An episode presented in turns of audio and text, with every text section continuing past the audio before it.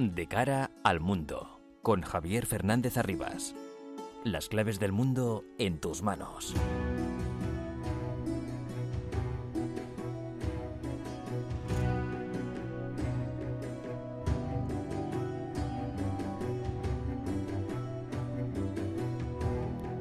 El mundo está muy, muy, pero que muy revuelto y todo lo que pasa nos afecta cada día más.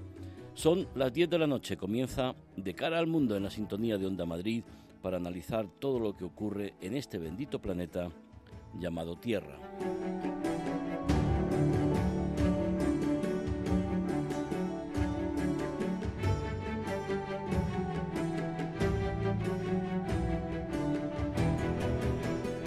La decisión del presidente del gobierno de reconocer la iniciativa marroquí de una amplia autonomía para el Sáhara bajo su soberanía como realista, seria y creíble es un avance considerable para impulsar en el seno de las Naciones Unidas una solución política pactada entre todos que sea justa, aceptable y duradera, como recoge la última resolución de las Naciones Unidas.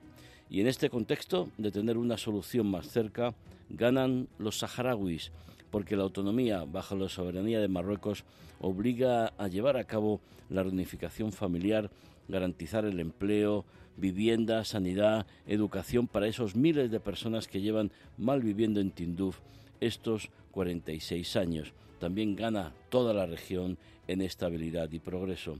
Igual que Rusia no es Putin, el Sáhara no es el Frente Polisario ni Argelia únicamente, aunque eso sí son necesarios para negociar una solución política justa, duradera y aceptable, como insisto dice la última resolución de Naciones Unidas. La coyuntura internacional ha podido obligar al gobierno español a tomar en solitario una decisión delicada que requería la consulta y el consenso del principal partido de la oposición. Esta ausencia debe ser compensada por las explicaciones pertinentes lo antes posible. Recordemos, Rodríguez Zapatero recibió en mayo de 2010 una llamada del presidente norteamericano Barack Obama y tomó medidas radicales contra una crisis económica que negaba hasta ese momento en pleno vuelco geopolítico y geoestratégico del mundo tras la invasión rusa de Ucrania, hay que tomar partido.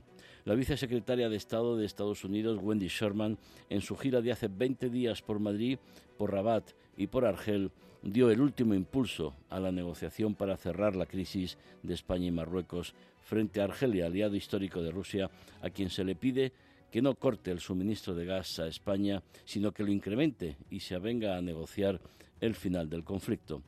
Ahora será el secretario de Estado, Anthony Blinken, quien viaje a Rabat antes del día 1 de abril, día en que lo hará el ministro español de Asuntos Exteriores, José Manuel Álvarez.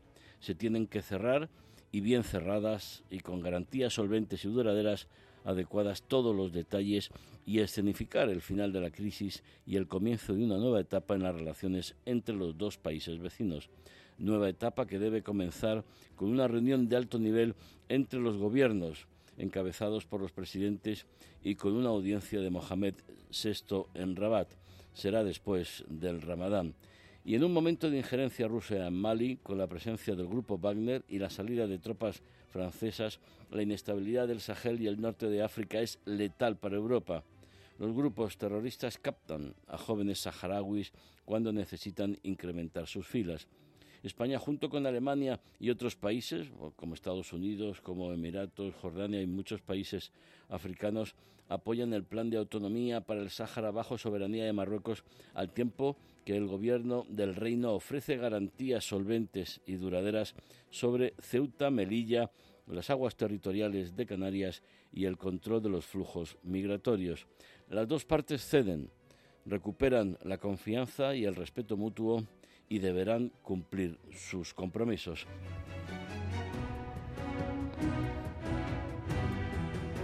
Analizaremos esta noche la nueva etapa que se abre entre Marruecos y España y nos ocuparemos de cómo se desarrollan los acontecimientos en la invasión rusa de Ucrania. Se cumple un mes y un día.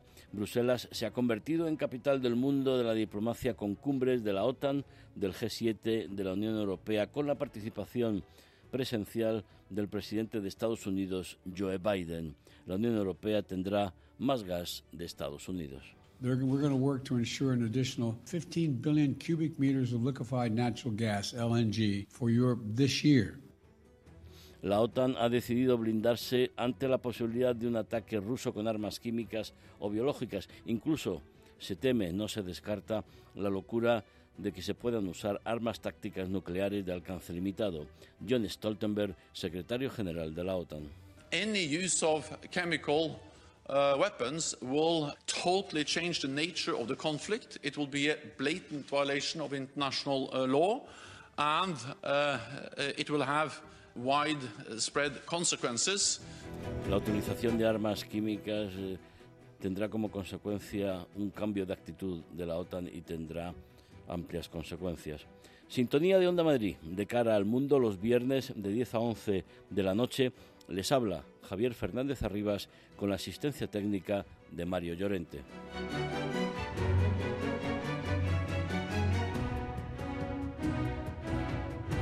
Los asuntos más relevantes de estos últimos días los resumimos en titulares con María Cerdán y Álvaro Escalonilla.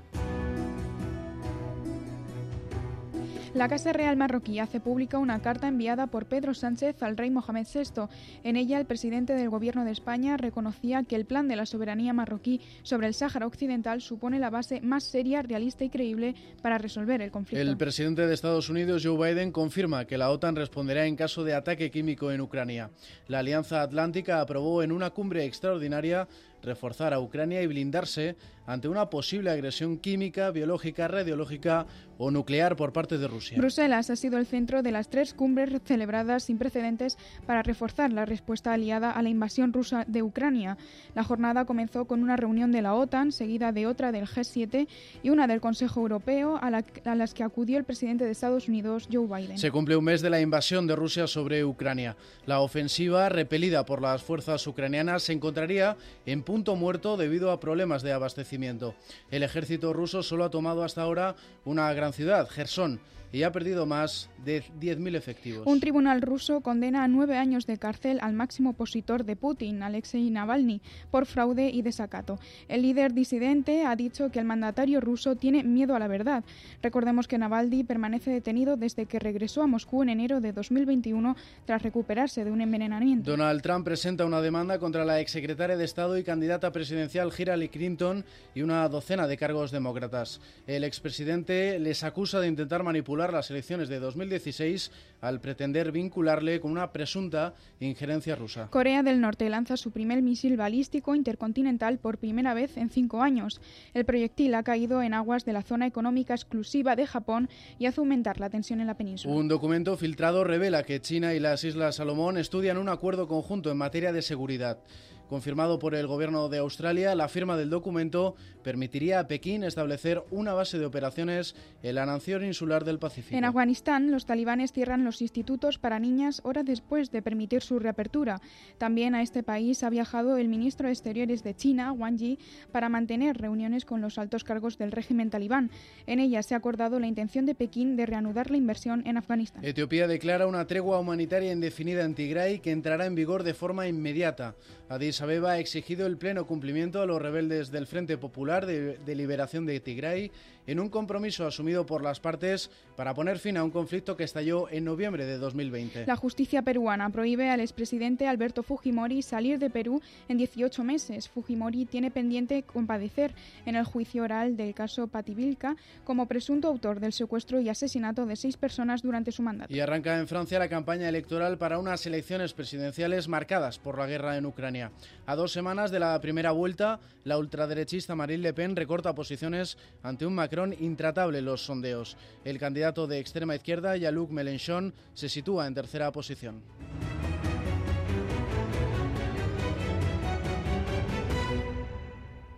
En estos días se han producido muchos comentarios y valoraciones sobre el cómo de una decisión que tarde o temprano tenía que llegar por parte del presidente del gobierno sobre la posición española sobre el Sáhara. La carta y demás comentarios los ha, los ha recogido Álvaro Escalonilla. El pasado 14 de marzo, el presidente del gobierno, Pedro Sánchez, envió una carta al rey de Marruecos, Mohamed VI.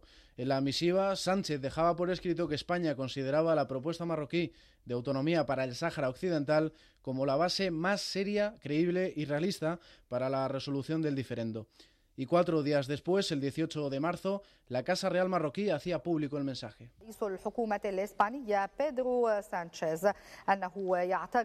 Horas después de la publicación de la nota, Moncloa confirmaba la noticia y el ministro de Asuntos Exteriores, José Manuel Álvarez, ofrecía una comparecencia para explicar la decisión, en la que habló del inicio de una nueva etapa en las relaciones bilaterales con Marruecos. Hoy iniciamos una nueva etapa en nuestras relaciones con Marruecos y cerramos definitivamente una crisis con un socio estratégico. El jefe de la diplomacia española ponía fin de esta forma a la crisis diplomática de diez meses con Rabat y la embajadora marroquí Karima Ben volvía a su puesto en Madrid. Pero en esta ocasión era Argelia quien llamaba a consultas a su embajador en España, una represalia amplificada por el Frente Polisario, un sector del gobierno y la oposición. Mire, España lo que tenía antes era una no postura España era un espectador, España, en la cuestión del Sáhara, un espectador, a ver qué hacían los otros. Ahora España quiere ser un actor. Las palabras del ministro Álvarez en el Congreso anunciaban el giro de 180 grados en la postura histórica adoptada por España en el contencioso, ceñida durante los últimos 47 años a las resoluciones de Naciones Unidas. La última declaración formal de la ONU, aprobada en 2021, sostiene que la solución debe ser realista, viable, duradera y aceptable para todas las partes. Un compromiso incluido por Sánchez en la misiva enviada al rey Mohamed VI. Señorías, les anuncio que viajaré oficialmente a Rabat el próximo 1 de abril y en el orden del día que estamos actualmente El ministro visitará la capital marroquí el próximo 1 de abril, donde preparará el desplazamiento oficial de Pedro Sánchez. El presidente defendió desde Ceuta y Melilla el acuerdo entre España y Marruecos que garantiza, según Sánchez, la integridad territorial de las ciudades autónomas. El próximo 1 de abril, José Manuel Álvarez en Rabat. Antes va a visitar la, capital marroquí el secretario de Estado norteamericano Anthony Blinken. Hay que escenificar el cierre de la crisis, el comienzo de una nueva etapa donde los dos vecinos tengamos las cosas claras. Por un lado, la autonomía del Sáhara bajo soberanía marroquí a negociar en el seno de la ONU para finalizar el conflicto lo antes posible y además garantías solventes y duraderas sobre Ceuta, Melilla, las aguas territoriales de Canarias y el control de flujos migratorios por parte de Marruecos con el apoyo financiero de la Unión Europea. Hay otros eh, muchos detalles a tener en cuenta, pero que poco a poco los iremos conociendo y se irán cerrando. Vamos con el análisis de esta nueva situación. Gustavo de Aristegui, diplomático, experto, analista internacional. Buenas noches. Buenas noches. Gustavo de Aristegui, ¿podemos calificar como positiva la decisión del presidente del gobierno más allá de cómo la ha tomado? Pongámosla en pasivo, ¿no? ¿Qué ha ocurrido durante los últimos 46 años? ¿Acaso la posición de España o la de tantos otros de enquistar este problema ha, dado algún fruto? ¿Ha arreglado las cosas? ¿Ha desbloqueado la situación? ¿Ha mejorado las condiciones de vida de los 80.000 que están en los campamentos de Tinduf? La respuesta es evidente, no. ¿Creemos de verdad que perseverar en una situación que no ha aportado nada positivo durante 47 años era la cosa más lógica mm, eh, que teníamos que hacer? Pues evidentemente no. Eh, obviamente, si mm, después de 47 años de perfecta inoperancia eh, analizamos exactamente la situación y vemos que además se ha producido una evolución geopolítica evidente en los últimos 45 o 46 años, pues parece que había que adoptar las políticas y las medidas a las nuevas circunstancias. Y además, la, la guerra de Ucrania obviamente ha servido de terrible y brutal catalizador a la situación geopolítica mundial y esta situación geopolítica mundial ha acentuado aún más las condiciones que aconsejaban una variación, por lo menos en la postura pública, porque en privado ya sabemos que mucho de lo que se ha dicho en la carta, aunque francamente podía haber estado redactada mejor, eh, ha sido dicho en las reuniones de alto nivel. yo soy diplomático de carrera, no soy un, un, diplomático político. Hice las oposiciones en el año 89 y todos sabemos lo que es el lenguaje diplomático, que siempre está rodeado de eufemismos para tratar de hacer que algo que de otra manera sería inaceptable para alguna de las partes sea, digamos, asumible. Por eso, en las reuniones de alto nivel del 2008 con el presidente Zapatero y la de 2015 con el presidente Rajoy, se utilizaba el eufemismo los esfuerzos marroquíes para referirse al plan de autonomía sin mencionarlo. Es decir, que ahora nos, queramos, querramos esconder detrás de, ah, ah, las palabras y de la semántica me parece francamente ridículo. Señor de Aristegui, mm, España cambia de, posición, se supera una crisis eh, diplomática, política, pero Marruecos debe dar garantías sobre Ceuta, Melilla, aguas territoriales, migración. Eh, vamos a ver, yo, yo eh, he, sido político, eh, he, militado en un partido político, he sido el portavoz de exteriores de mi grupo durante 12 años. Dicho esto, lo que le puedo decir es que cuando un gobierno en una materia de, política de Estado hace un acierto de fondo, aunque se haya equivocado gravemente en la forma, hay que analizar también el fondo y no solo la forma. Eh, y me explico. Es decir, eh, ¿de verdad creemos que eh, el gesto del presidente del gobierno de ir a Ceuta y Melilla para reafirmar la innegable, innegociable, irrenunciable y siempre defendible por los medios que sean necesarios, la españolidad de Ceuta, Melilla y las Canarias, me parece un acierto. Eh, eh, criticar eso me parece una, una, una, un, error de análisis, de percepción e incluso, si se me permite, de patriotismo. Por otra parte, creo que eh, todos sabemos que las reivindicaciones van a ser más formales que otra cosa. No, son, no se pueden comparar. Y por cierto, y una cuestión muy importante, que a mí me gustaría subrayar de manera clara. Cuando se hace el paralelismo entre la situación en el Sáhara y Ceuta y Melilla, quienes están haciendo la, equiparación de ambas cosas son quienes utilizan ese argumento. No se puede utilizar el argumento de que no se puede ceder en una cosa porque se cede en la otra, porque automáticamente se puede inferir de manera inequívoca que quien dice eso está haciendo el paralelismo entre ambas situaciones cuando son completa y radicalmente distintas.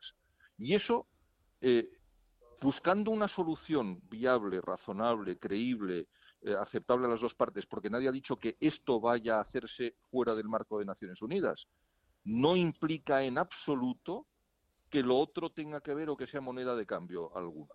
Dicho esto, es evidente que un gobierno en puertas cerradas y con sus interlocutores y de la manera más clara, educada, pero contundente, tiene que decir, señores, Ceuta y Melilla son intocables. Las Canarias son irrenunciables. Las aguas territoriales son lo que dicta eh, la Convención de Montego Bay, la Convención de Jamaica de 1980. No se puede variar la ley internacional, el derecho internacional. Es lo que es. Señor de Aristegui, sin duda el contexto internacional, la invasión rusa de Ucrania ha tenido bastante que ver. La presencia de Wendy Sherman en Madrid, luego en Rabat, luego en Argelia. Además, el secretario de Estado norteamericano viaja a Rabat justo los días antes de que vaya el ministro español. Aquí eso también nos confiere que el acuerdo eh, al que se ha llegado eh, tiene garantías, porque en ese, en ese caso tiene también la implicación, podríamos llamarlo así, de los Estados Unidos me permite que haga un ejercicio eh, un poco de diplomático clásico y que seguro usted ha hecho también. Eh, si uno coge la lista de países que han votado en contra de la resolución condenatoria de Rusia, la primera y la de ayer, y ve los países que apoyan al Polisario, que como usted muy bien ha dicho, no es el único representante del pueblo saharaui, sino que hay muchos más saharauis en el Sáhara Occidental que en los campamentos de Tinduf y en, consecuencia es evidente que el Polisario solo representa a una parte y no a todos y habrá que ver si a todos los que están allí, que eso también es otra historia. Pero es muy interesante ver que casi todos los que apoyan o que se han opuesto a las resoluciones eh, que condenaban a Rusia, en, en buena parte, no diré todos, obviamente no son todos, pero la mayoría una mayoría muy clara, son justamente los países que apoyan al Polisario. En fin, habrá que preguntarse uno por qué, ¿no? y además es un mensaje claro a Rusia porque bueno Argelia siempre se ha considerado un aliado de, Rusia la opción de que pudiera tener salida al Atlántico estratégicamente ha sido siempre rechazada por Estados Unidos y, y por y por la Unión Europea pero pensemos la, la, pesadilla para la geopolítica mundial que una base naval rusa en el Atlántico puede suponer para la paz y la estabilidad mundiales. No, es que por eso recojo su guante. Hoy en día, y, y, una de las razones por las que se ganó la Guerra Fría, a pesar de que Rusia tenía eh, los puertos de las repúblicas bálticas que en ese momento estaban integradas en la, en la Unión Soviética, la congelación del puerto de Murmansk y el hecho de que para salir del Báltico está uno controlado por Alemania, Dinamarca, Finlandia y Suecia, que aunque neutrales son extraordinariamente eh, cuidadosos y vigilantes con los excesos rusos, Noruega, eh, miembro de la, de la Alianza Atlántica, el Reino Unido, Francia y después ya se sale al Atlántico abierto. Y en el caso del Mar Negro, eh, tiene que pasar por un aliado de la OTAN que controla el estrecho del Bósforo, el mar de Mármara y el estrecho de Dardanelos para llegar después al Mediterráneo eh, eh, Oriental, donde están presentes tanto Turquía como, Grecia, ambos miembros de la Alianza Atlántica. Y después está Italia, después Francia, después España y el Reino Unido. En el, para que un barco mm, eh, o un submarino ruso soviético antes pudiese salir, estaba absolutamente controlado. Eran muy pocos los que saliendo del Mar Negro podían llegar al Atlántico sin ser detectados o sin saber dónde estaban. Eh, cruzar el, estrecho eh, sumergido se puede hacer, pero hace falta tener muchísima experiencia. Y nada de esto sería posible si los rusos tuvieran una base aeronaval en, en, el, en el Sáhara. Imagínese usted, es decir, que un barco de guerra cuya velocidad es secreta, pero que una velocidad de crucero de un barco moderno no andará lejos de los 40 nudos, se ponen dos días y medio en la, en la costa de los Estados Unidos. estamos absolutamente locos. Nos podemos imaginar que los submarinos lanzamisiles podrían salir sumergidos de una base eh, aeronaval bien hecha y bien construida en, con las aguas profundas de una ciudad como, por ejemplo, Dajla. En fin, por favor. Impensable. Y además, eh, amplío ese, ese marco de referencia a la injerencia rusa que se está produciendo en el Sahel, en, un país como Mali, con mercenarios del grupo Wagner, que incluso ha forzado la salida de, tropas francesas. Y, la estabilidad del Sahel es nuestra estabilidad. La, la, estabilidad del Sahel es fundamental para el Magreb, es fundamental para Marruecos, para Mauritania y para el África subsahariana, no solo del norte, sino que ya estamos viendo que los grupos terroristas que están cada vez más imbricados los unos con los otros. La criminalidad organizada al final acaba siendo aliada la una de la otra. Los traficantes de seres humanos, drogas, armas, acaban siendo un poco los mismos que los de la industria del secuestro o los yihadistas. Muchos se dedican a todas las cosas al mismo tiempo. Y en efecto usted eh, decía con, con, razón que el reclutamiento se hace de manera indiscriminada y no todo el mundo. Son países muy poco poblados, por lo tanto, eh, es conocido y está publicado en los medios eh, de comunicación más prestigiosos del mundo. Ese reclutamiento se produce también entre jóvenes saharauis porque se les paga bien y están ociosos y además han sido adoctrinados lamentablemente. Esta es la realidad terrible que existe en el Sahel. Imaginemos lo que supone para todo este grupo de criminales organizados el que tuviesen una salida directa y sin ningún tipo de obstáculo o control al Atlántico. Es que lo primero que se encuentran delante es Canarias, es España. ¿eh?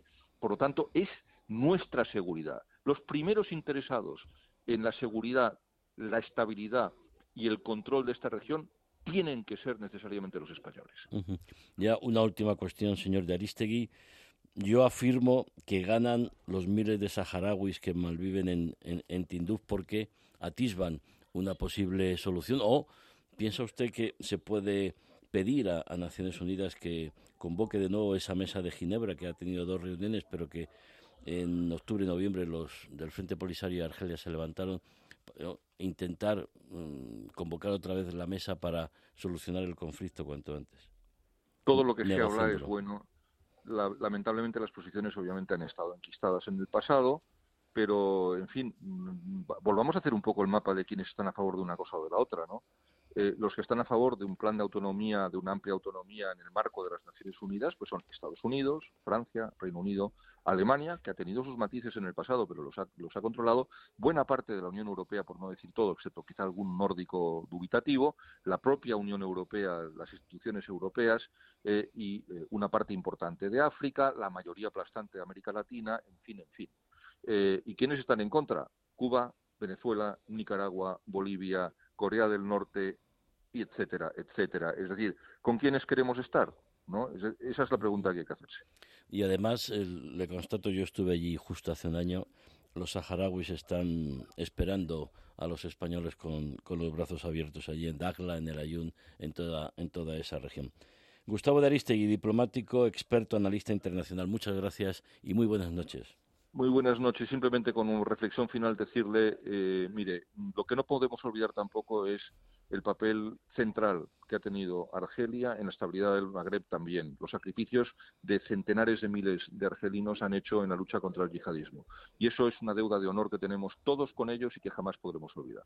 Sí, sí, con Argelia hay que contar, por supuesto. Es, yo creo que la estrategia tiene que ir porque haya un acuerdo entre Marruecos y Argelia, se abran esas fronteras, que eso beneficiaría a muchísimas personas, a muchísima gente, tanto de Argelia como de Marruecos, y eso le daría a, la región una estabilidad y una fortaleza muy, muy, muy, muy acusadas. Sin duda. Extraordinaria, claro que sí. Un millón de gracias por tenerme en su programa. Muy buenas noches. Un placer, muy buenas noches. De cara al mundo. Onda Madrid. No puedo más. Hay mucho que estudiar. Estoy muy cansado. Cuando no te queden fuerzas. Peras de Rincón de Soto. Las de La Rioja. Llenas de vitaminas, calcio, fósforo y bajas en calorías. ¡Qué buenas! Ahora pruebo todas. Después de cualquier actividad física o intelectual. Peras de Rincón de Soto. Esta pera recupera. El partido de la onda con el deporte madrileño. Este sábado, desde las siete y media, el partido de la Onda se viste con la camiseta de España. Los de Luis Enrique estrenan el 2022 con un amistoso ante Albania. La primera prueba pensando en la cita mundialista de Qatar. Y además tenemos segunda con el sueño de la permanencia del Fuenlabrada. El Oviedo es el siguiente obstáculo.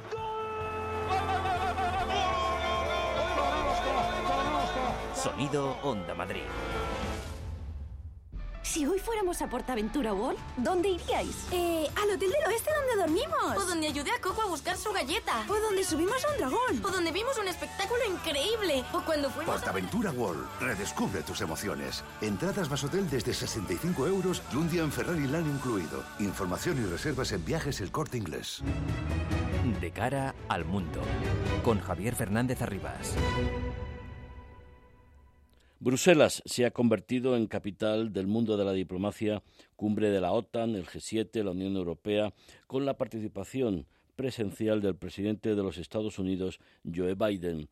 La Unión Europea tendrá más gas de Estados Unidos y hay también otro tipo de decisiones que nos cuenta María Cerdán. Bruselas se ha convertido este jueves en la cumbre de la diplomacia occidental.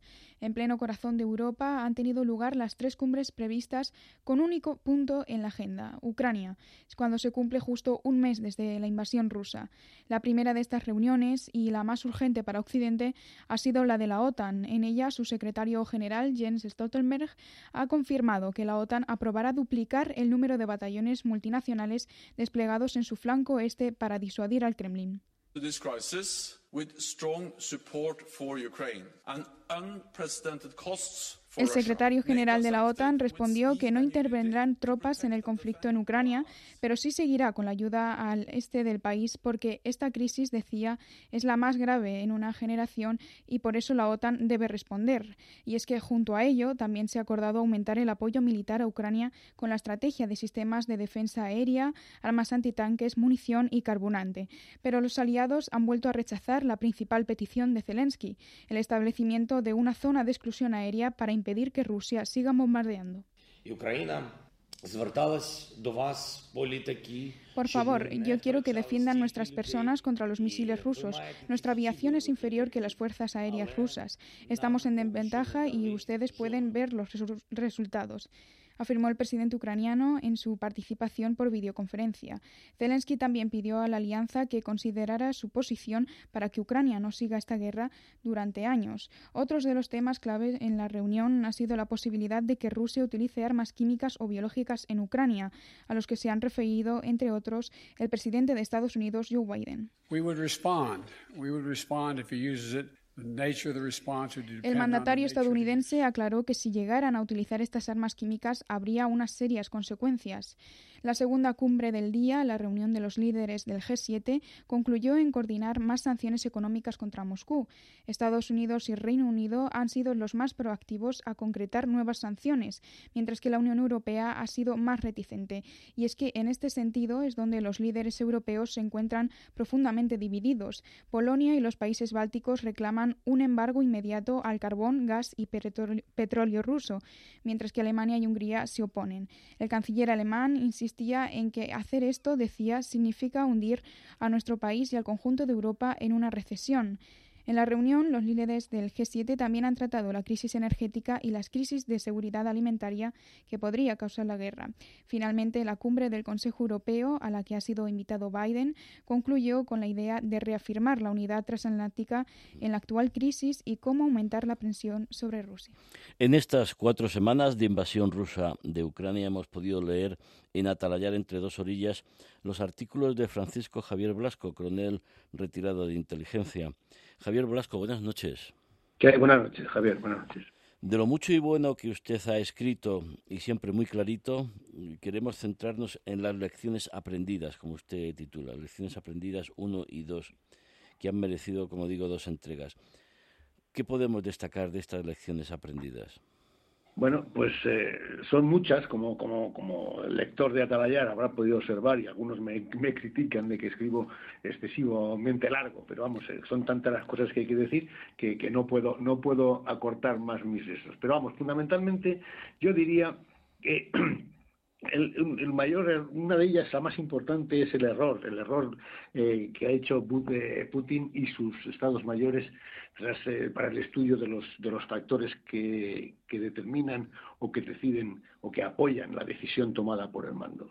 Hizo un estudio francamente o muy somero o, mal hecho o no sé, eh, muy despistado para ser, para estar tan premeditada esa invasión de esa fundamentalmente en dos puntos fundamentales. Uno, en la, capacidad de resistencia, la posible capacidad de resistencia del pueblo ucraniano, y segundo, no estudió bien el terreno no estudió en el terreno y entonces se ha encontrado con, un terreno que le, le, está dificultando las acciones.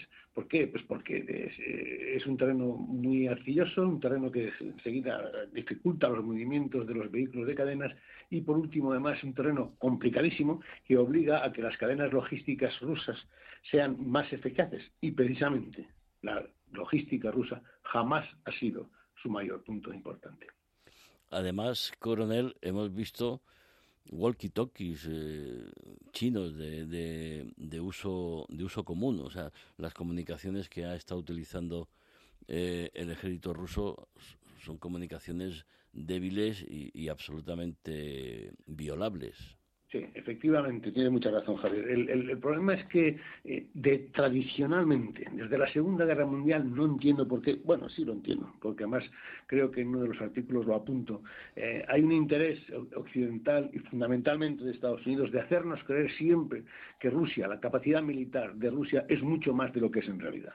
Recuerdo cuando yo era estudiaba el curso de Estado Mayor, nos hacían leernos, estudiarnos de memoria unos llamados libros que llamábamos rojos, porque sus tapas eran rojas, donde hablábamos del enemigo convencional y hablábamos de las capacidades de penetración y de resistencia, de las grandes divisiones de todo tipo que tenían los rusos. Mentira, todo era mentira. Y eso era proporcionado precisamente por la inteligencia norteamericana, pues para mantener ese espíritu de, la amenaza rusa que iba se cernía sobre Europa y mantenernos un poco en, alerta, en, ejércitos activos, cooperando en la OTAN, comprándoles armamento a los americanos y manteniendo un montón de unidades eh, norteamericanas en el continente europeo.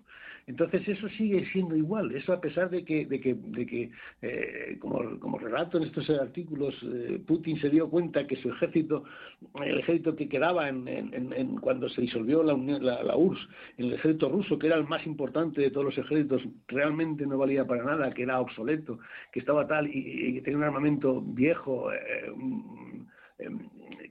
Poco efectivo, eh, había muy poca moral, muy poco grado de instrucción en sus tropas, y lo intentó corregir eh, a base de las intervenciones tan famosas y dolorosas que ha tenido en Siria, sobre todo fundamentalmente en la parte de Alepo, pues eh, eh, ha mejorado mucho su capacidad, pero no es tanta como la que hay. Entonces, efectivamente, aparecen estas cosas, aparece que tienen unos vehículos que están, salen en la televisión viejísimos, vehículos que, vamos, eh, no hay ningún ejército del mundo que use ya esos camiones que está teniendo, esas cosas que realmente no son los más adecuados para combatir en aquel terreno y con este clima.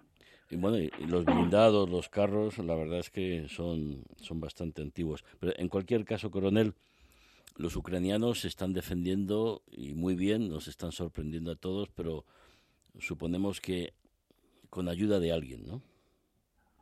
Bien, efectivamente. Eh, hay una, una, tendencia generalizada a decir que no, no nos queremos implicar, cosa que yo ya he mostrado, dejado claro por escrito y, en negro sobre blanco que, que no, soy, no estoy muy de acuerdo con esa postura que ha tomado la comunidad internacional, pero a pesar de esa postura oficial de nosotros eh, no hacemos nada, nosotros no intervenimos, yo estoy convencido, y, los de lo demuestran, que fundamentalmente Estados Unidos le está aportando mucho material y mucha inteligencia a Ucrania le está aportando material efectivo, eh, con una precisión estupenda, con un buen radio de acción y con una buena capacidad destructiva. Lo cual ha sorprendido mucho a, Putin y a sus generales de Estado Mayor porque pensaban en absoluto que eso iba a suceder y eso le está, le está fastidiando mucho.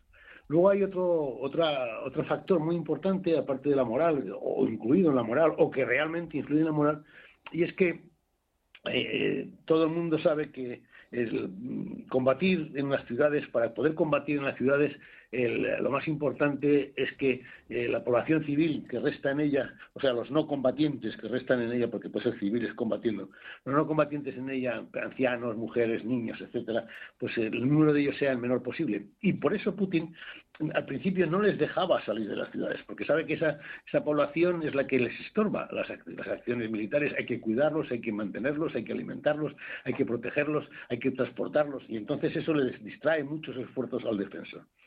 Luego, pues ha ido cediendo un poco, poco, muy poco, pero realmente es, quizás ha sido esa defensa de esa población civil, el buscarle búnkers, el buscarle sitios seguros, lo que está ensalzando más todavía el espíritu nacional eh, y de defensa de su propio terruño.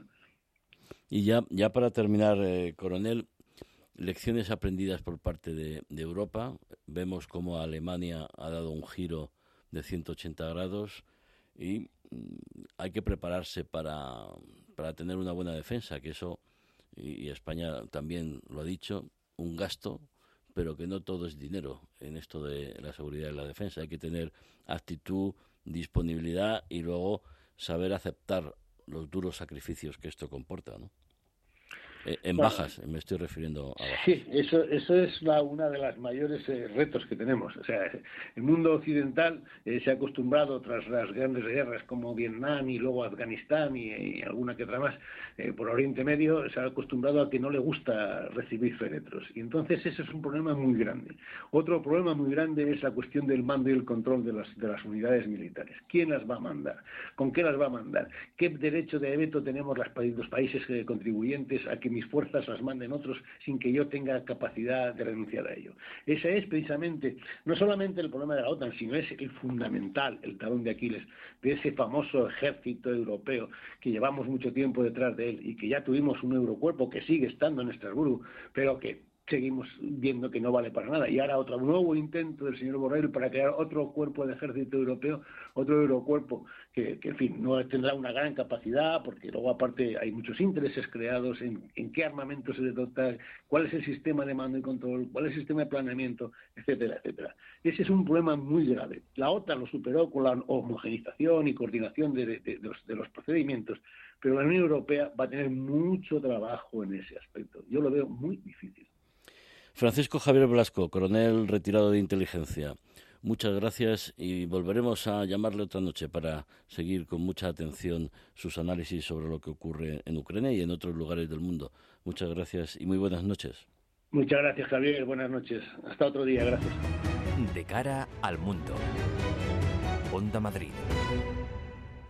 Si hoy fuéramos a Portaventura World, ¿dónde iríais? Eh, al hotel del oeste donde dormimos. O donde ayudé a Coco a buscar su galleta. O donde subimos a un dragón. O donde vimos un espectáculo increíble. O cuando fuimos Portaventura World. Redescubre tus emociones. Entradas más hotel desde 65 euros y un día en Ferrari Land incluido. Información y reservas en viajes El Corte Inglés. Al año en España mueren atragantadas 500 personas más que en accidentes de tráfico. Ante una emergencia por atragantamiento, los segundos se vuelven horas.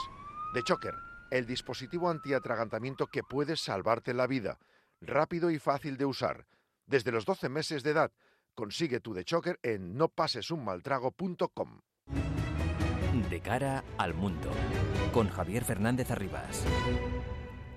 Un mes y un día de invasión rusa de Ucrania, de infamia, titulaba un periódico como ABC, destrucción, muerte, ataques especialmente duros contra civiles. Los datos los tiene Nerea Belmonte.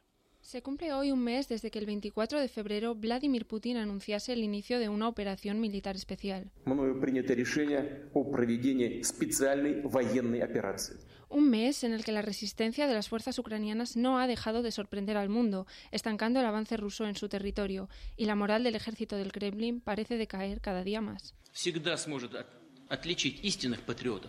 La gente y especialmente los ciudadanos rusos van a ser capaces de distinguir a los verdaderos patriotas de los traidores y de la escoria.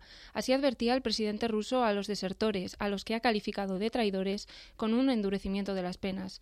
Pero esto no ha impedido que importantes figuras como uno de los asesores de Putin o decenas de militares rusos hayan optado por desertar, algo que se está castigando con penas de prisión cada vez mayores.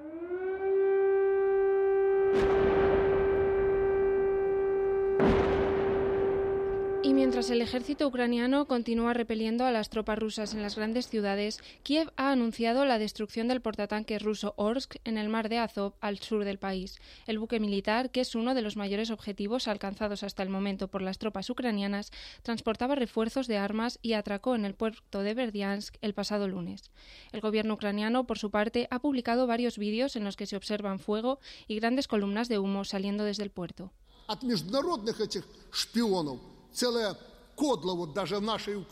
Son todos una pandilla de 12 espías internacionales, incluidos algunos que vienen de Ucrania. Así hablaba Lukashenko, el presidente bielorruso, que sigue consolidándose como el principal apoyo de Putin en Europa. Minsk ha anunciado la expulsión de diplomáticos ucranianos y el cierre de consulado en Brest. En respuesta, la Organización Mundial del Comercio ha rechazado la petición de Bielorrusia para ingresar en el organismo. Systematic bombardments that terrorize civilians. Bombardeos sistemáticos que aterrorizan a los civiles, bombardeos sobre hospitales, colegios, edificios residenciales y refugios que se intensifican y se vuelven más destructivos a cada hora. En este incierto escenario, el éxodo de refugiados sigue creciendo.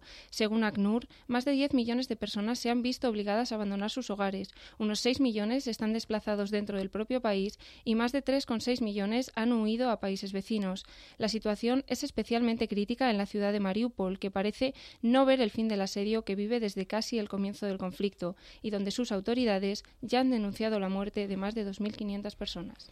Lucas Martín, buenas noches. Buenas noches, Javier. Experto, analista internacional, colaborador de Atalayar entre dos orillas. Cuando preparábamos eh, la intervención de esta noche, señor Martín, hablábamos, bueno, que había que prestar atención a lo que ocurre con Bielorrusia, como nos ha estado contando Nerea Belmonte, ¿no? Sí, así es. Eh, Bielorrusia es un factor a tener en cuenta porque, de hecho, e, estos movimientos que está haciendo Rusia es intentar atraer combatientes extranjeros para acudir a, Ucrania se debe en parte a que Bielorrusia se está negando a, a mandar tropas a participar en la invasión. Y esto tiene una explicación. En primer lugar, Lukashenko tiene una oposición en el país muy fuerte, nada que ver con la que tiene Putin, aunque la controla, pero es muy fuerte, que de hecho además están saboteando las redes de ferrocarriles que llevan los suministros logísticos desde Bielorrusia hasta Ucrania. Se está produciendo sabotaje dentro de, de Bielorrusia. Y aparte, una parte del ejército eh, está en contra de participar en esta guerra. Con lo cual, Lukashenko es muy reticente a participar o a dar el paso, porque eso puede suponer una rebelión o incluso un golpe de Estado que hace una semana y poco se llegó a comentar incluso por una noticia que saltó y evidentemente si eso sucede sería un, un, gran problema también para Rusia, porque tendría que acudir ahora a dos frentes, Ucrania y lo que suceda en su aliado Bielorrusia, que es fundamental para ellos. Lucas, ¿en qué momento puede Putin decidir usar armas nucleares tácticas? Porque nos preocupa que haya declaraciones amenazando en este sentido. Bueno, yo ahora mismo, eh, y por cómo se desarrollan los acontecimientos y algo ya apuntamos también en su día en Atalayar, veo dos posibles escenarios. Y sin querer ser alarmista, pero es lo que yo veo a día de hoy. Uno es que con la toma de Mariupol le sirva como excusa para lavar su cara ante, ante su propia población y decir, hemos conseguido el corredor con Crimea, controlamos el Donbass, y a partir de ahí, una vez que tomen Mariupol completamente, negocien en serio y de verdad, con la presencia de algún mediador, y si hay algún tipo de acuerdo que ya, como digo, sale un poco a la cara de este desastre, o bien, si se demora más la toma de Mariupol, o si no, no se conforma con eso, será el momento en que deciden emplear ese tipo de ingenios, porque Rusia juega con el temor de la OTAN a involucrarse en una escala nuclear. Y se emplea un arma nuclear táctica, de pequeña potencia, que puede ser un kilotón, medio kilotón, en una zona de Ucrania, bien sea contra una unidad militar o una zona no muy, poblada, la OTAN no va a responder con, armas nucleares. Entonces, Putin juega, está jugando con eso. juega con esa carta. Porque la OTAN hay que explicar, eh, señor Martín, no tiene eh, armas nucleares tácticas, las tiene estratégicas, es decir, de mucha mayor carga y mayor alcance, ¿no? Efectivamente, esa OTAN, porque además se las armas nucleares para hacernos una idea, para hacernos una idea, Nagasaki eran 20 kilotones y ahora estamos hablando de armas tácticas de medio kilotón, un kilotón, pero que son tan diabólicas como la. Evidentemente. Por eso OTAN solo tiene armas, perdón Javier, solo tiene armas eh, defensivas, que son los misiles balísticos, no tiene armas, armas nucleares ofensivas. Y hay que explicar otra vez lo que es la, la doctrina de la destrucción mutua asegurada, que es lo que ha mantenido la disuasión durante todos los años de Guerra Fría, es decir, si usted pulsa y lanza sus misiles nucleares, a mí me da tiempo a lanzar los míos, con lo cual nos destruimos los dos completamente. Y eso disuade de apretar el botón. Lo que ocurre, Javier, y aquí sí creo que hacer un inciso, eh, hay ciertos indicadores últimamente que, marcan esta dirección. Eh, en primer lugar, hace tres días, en, un embajador ruso de Naciones Unidas se negó a descartar el empleo de armas nucleares y al final de la conversación que tuvo con periodistas dijo, en, en concordancia con lo que es la doctrina militar rusa, que si la existencia de Rusia, si consideran que hay un peligro existencial para ellos, las emplearían. Ayer, sin ir más lejos, el ministro de Cultura eh, ruso hizo unas declaraciones a agencias oficiales rusas y se difundieron por todos los canales oficiales diciendo que la existencia en sí mismo de Rusia estaba en peligro. Es decir, han comenzado ya a lanzar la narrativa para justificar ante su pueblo el posible empleo de ese tipo de armas. se me ponen los pelos de punta. Eh, una última cuestión. Las filas de Putin no están tan prietas como él desearía y como parece, ¿no? No, efectivamente, comienzan a resquebrajarse. ¿Por dos motivos? Porque comienza a haber, personal cercano a él que está viendo que esto es un desastre y que no, va a ninguna parte y que Rusia va a sufrir, de un modo u otro, va a sufrir mucho por esto que está sucediendo. Eh, está el, tema que hemos comentado también eh, de tanto el ministro de, Defensa como el viceministro, es decir, Shoigu y Grasimov llevan 12 días que no se sabe nada de ellos, no han aparecido eh, un, un, estrecho colaborador de Putin eh, ha desertado, un asesor, y se ha marchado a Turquía, y después está comenzando a haber eh, purgas, al más puro estilo estalinista, dentro del ejército, culpándolos del desastre militar. De hecho, el jefe de uno de lo que ellos llaman ejércitos de armas combinados, el jefe de uno, de esos ejércitos, del sexto en concreto, ha sido arrestado en, Moscú acusado de ser responsable del gran número de bajas que está teniendo Rusia. Sí, Nerea Belmonte nos comentaba las amenazas de, de Vladimir Putin a los desertores, que los calificaba de traidores y les decía que les iba a caer totalmente su, su ira si, si desertaban. Sí, además la moral del ejército comienza a estar muy baja. De hecho, Ucrania ha sido capaz de llevar a cabo contraataques en las cercanías de Kiev y se está hablando ahora mismo de que pueden haber capturado más de 3.000 prisioneros y tener embolsados a 4.000 rusos. Bueno, así, así están las cosas. Lo que ocurre es que hasta qué punto el que le vayan mal las cosas a Putin le puede, como bien comentaba Lucas Martín, darle pie a, a utilizar las armas tácticas nucleares. Pedro eh, Rodríguez, González, Pedro González. Estoy yo hoy con, con la preocupación de las armas tácticas nucleares y ya cambio los nombres. Pedro, buenas noches. Buenas noches, Javier. Eh, se te ponen los pies de la piel de gallina, ¿no? los pelos de punta, pensando que alguien puede utilizar a estas alturas armas tácticas nucleares, aunque sean de pequeño alcance, porque su destrucción es muy, muy grande. El problema de cuando se acorrala a alguien es muy semejante a cuando acorralas una rata. Como no le dejes ningún tipo de salida, lo normal es que la rata sea la que te ataque a ti finalmente, ¿no? Estamos en estas con, con Vladimir Putin. A mí me parece que esa posibilidad, por supuesto, como se apuntaba aquí, no es descartable, lo cual, claro, evidentemente exigiría no, no ya una respuesta de, de la OTAN eh, con armas convencionales, sino que ya estaríamos hablando de algo más gordo. A mí me parece que, en definitiva, lo que puede suceder es que la propia Rusia mm, está Putin reaccionando pues como un vulgar eh, discípulo de Stalin, o más o menos aventajado. Recordemos cuál era la, táctica de Stalin con sus famosos comisarios políticos en el frente, ensayados por otra parte en la guerra de España, donde antes, antes de que alguien desertara se le pegaba un tiro en, en la nuca. Y esto ocurrió naturalmente en el frente de Leningrado y en Stalingrado y en muchos otros sitios. Y fueron en gran parte lo que luego después forjó la leyenda del gran heroísmo de los soldados rusos. Eso está pasando, es decir, ahora esta, esta calificación de desertores y naturalmente de anatemización de todo aquel que pueda de alguna manera eh, dar un paso atrás en, en, sus designios, pues naturalmente lo puede pagar caro. Y lo que está ocurriendo es que en las propias filas del ejército, como se apuntaba aquí también, el caso del ministro de Defensa Shoigu, el caso del jefe de Estado Mayor Gerasimov, que no solamente no han aparecido cuando antes prácticamente estaban todos los días en, en las televisiones y en los medios de información rusos, pues despierta muchísimas suspicacias, lo cual indica que ese, ese acorralamiento, esa posibilidad naturalmente de vender el relato de que hay que hacer armas nucleares o que es el arma de la solución final, que por otra parte también le emparenta con aquellas famosas promesas de Hitler de que eh, cuando ya estaba prácticamente derrotado tendría el arma decisiva que le daría la vuelta a la Segunda Guerra Mundial, pues evidentemente son inquietantes, pero por ahí van los tiros, claro. Claudia Luna Palencia, periodista mexicana, buenas noches. ¿Qué tal, querido Pedro? Mira, perdón, Javier, con el gusto de saludarnos.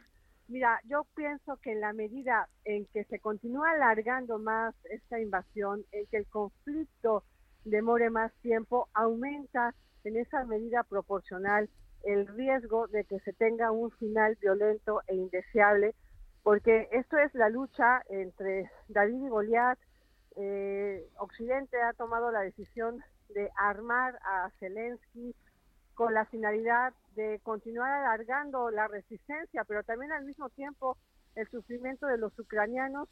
Pocos esfuerzos, a pesar, bueno, de que la ONU, eh, hemos visto lo que se ha hecho a través del Consejo de Seguridad, bueno, eh, siguen habiendo, me parece, muy pocos esfuerzos diplomáticos para eh, sentar en la mesa realmente al dictador Putin con, eh, con Zelensky, lograr una mesa de, mediación con la finalidad de que ya no se alargue más el conflicto. Yo, repito, creo que en la medida en que eh, sigan avanzando los días, las semanas y los meses en este en esta invasión cruenta que se están utilizando, bueno, ya lo hizo ya lo hizo Zelensky, armas de fósforo, que vemos estos eh, ciudades sitiadas, como lo está pasando con el caso de Mariupol, en esa medida no solamente se alarga el sufrimiento de la propia de los propios ucranianos que permanecen ahí dentro, porque hay que considerar que son 44 millones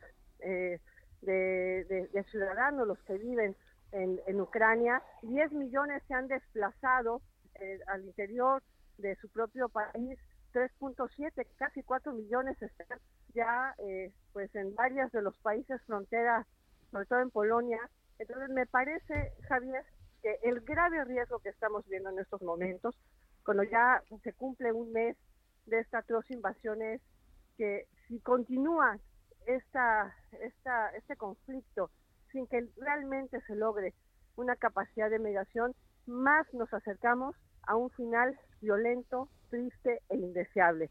Porque hay que recordar que Rusia es una potencia nuclear y que por supuesto Putin tiene sus escenarios, tiene sus futuribles, ha descartado todos los escenarios, desde la toma fácil y la caída de Kiev hasta la resistencia, y por supuesto que él sabe hasta dónde tienen capacidad de resistir y de aguantar este conflicto. No creo que él quiera eh, un Vietnam, no creo que él quiera un Afganistán, no creo que él quiera eh, una especie de Siria eh, en el espacio europeo. Entonces me parece que el riesgo es el, en que en verdad se pueda terminar utilizando armas químicas, armas biológicas o, una bomba nuclear, ¿no? Bueno, esperemos, esperemos que no llegara a eso, Claudia, porque me estremece cada vez que escucho hablar de esa posibilidad. Yo eh, quería preguntarte, eh, he leído el, artículo que has publicado en, Atalayar, ni Trump ni Rusia ha podido con la OTAN. ¿eh? ¿Realmente eres así de, optimista? ¿Piensas que afortunadamente esta organización que es político-militar defensiva se, se va a ver eh, fortalecida y que va a garantizar la seguridad y, la estabilidad en, buena parte del mundo? Bueno, yo creo que va a haber una OTAN 2.0, por supuesto. Hay que esperar que Biden continúe al frente de la Casa Blanca o, o Kamala Harris y que no vuelva el espectro de Donald Trump. Siempre me he preguntado, en los últimos días sobre todo, porque dentro de las decisiones bélicas de, Putin, de esas estrategias, porque esta guerra no es improvisada, esta invasión no es improvisada, la ha meditado eh, concienzudamente, porque aguardó a que no estuviera ni Trump en la presidencia ni Angela Merkel, ¿no? Ese foco de cohesión que ha funcionado Angela Merkel por mucho tiempo, tanto en la OTAN como en, eh, la Unión Europea, eh, y tomó, bueno, pues esa decisión, ¿no? Esperar a que no estuviera ni Trump ni que estuviera la Merkel, y yo sí, en, lo personal creo, después de ver esta unidad, porque hay que considerar son 30 países miembros, ninguno ha objetado, ninguno ha dicho esto no me parece bien, yo no me sumo, ni siquiera Turquía, que también pues tiene una posición eh, cercana con, con el Kremlin, se ha sumado, se ha sumado a tal grado, bueno, pues que ha participado en ese cierre del mar, del, pacho, del mar Negro. Me parece que es importante en la medida en que la OTAN siga manteniéndose cohesionada. Ya lo dijo Jens Stoltenberg ayer, ¿no? En la medida que estemos todos juntos en las decisiones vamos a estar seguros. Yo, en lo personal, también lo que veo ya, eh, Javier y queridos compañeros de la tertulia, es eh, un interés ya deliberado por parte de Estados Unidos de alargar la guerra, de evidenciar el desgaste de las tropas rusas, sobre todo, de que le sigan hundiendo barcos militares a Rusia, de que siga habiendo bajas en las tropas, de que le sigan destruyendo tanques, de que quede en evidencia que además de que es una potencia nuclear, bueno, pues tiene fallos, fallos importantes de logística en su en su ejército militar, ¿no? Lo decía Biden antes de ir a la OTAN, eh, una reunión que tuvo con los empresarios del sector de la tecnología, el Business Roundtable, pude leer, estar atenta a todo su, a todo su discurso, su speech, y dijo algo muy importante. Señaló que vamos a sufrir, pero que vendrán mejores tiempos para todos los empresarios, que ganará el mundo libre y que está convencido de que vamos hacia un nuevo orden internacional que Estados Unidos terminará liderando. ¿Estás tú de acuerdo con lo que plantea Joe Biden. Claudia nos lo cuenta, lo, plantea Joe Biden, Pedro. Bueno, yo creo que naturalmente hay, hay, hay, mucho, hay mucho de esto. Eh, la guerra se va a alargar eh, unos cuantos meses, yo creo. No va a ser una, una cosa para suspenderla inmediatamente y naturalmente hay que ir preparando ya el caso de la posguerra y hay muchas facetas que yo creo que son perfectamente comparables al final de la Segunda Guerra Mundial, donde el plan Marshall ya se pergeñó bastante antes de, lanzar la, última ofensiva sobre Alemania. Yo creo que aquí estamos en, en, el mismo caso.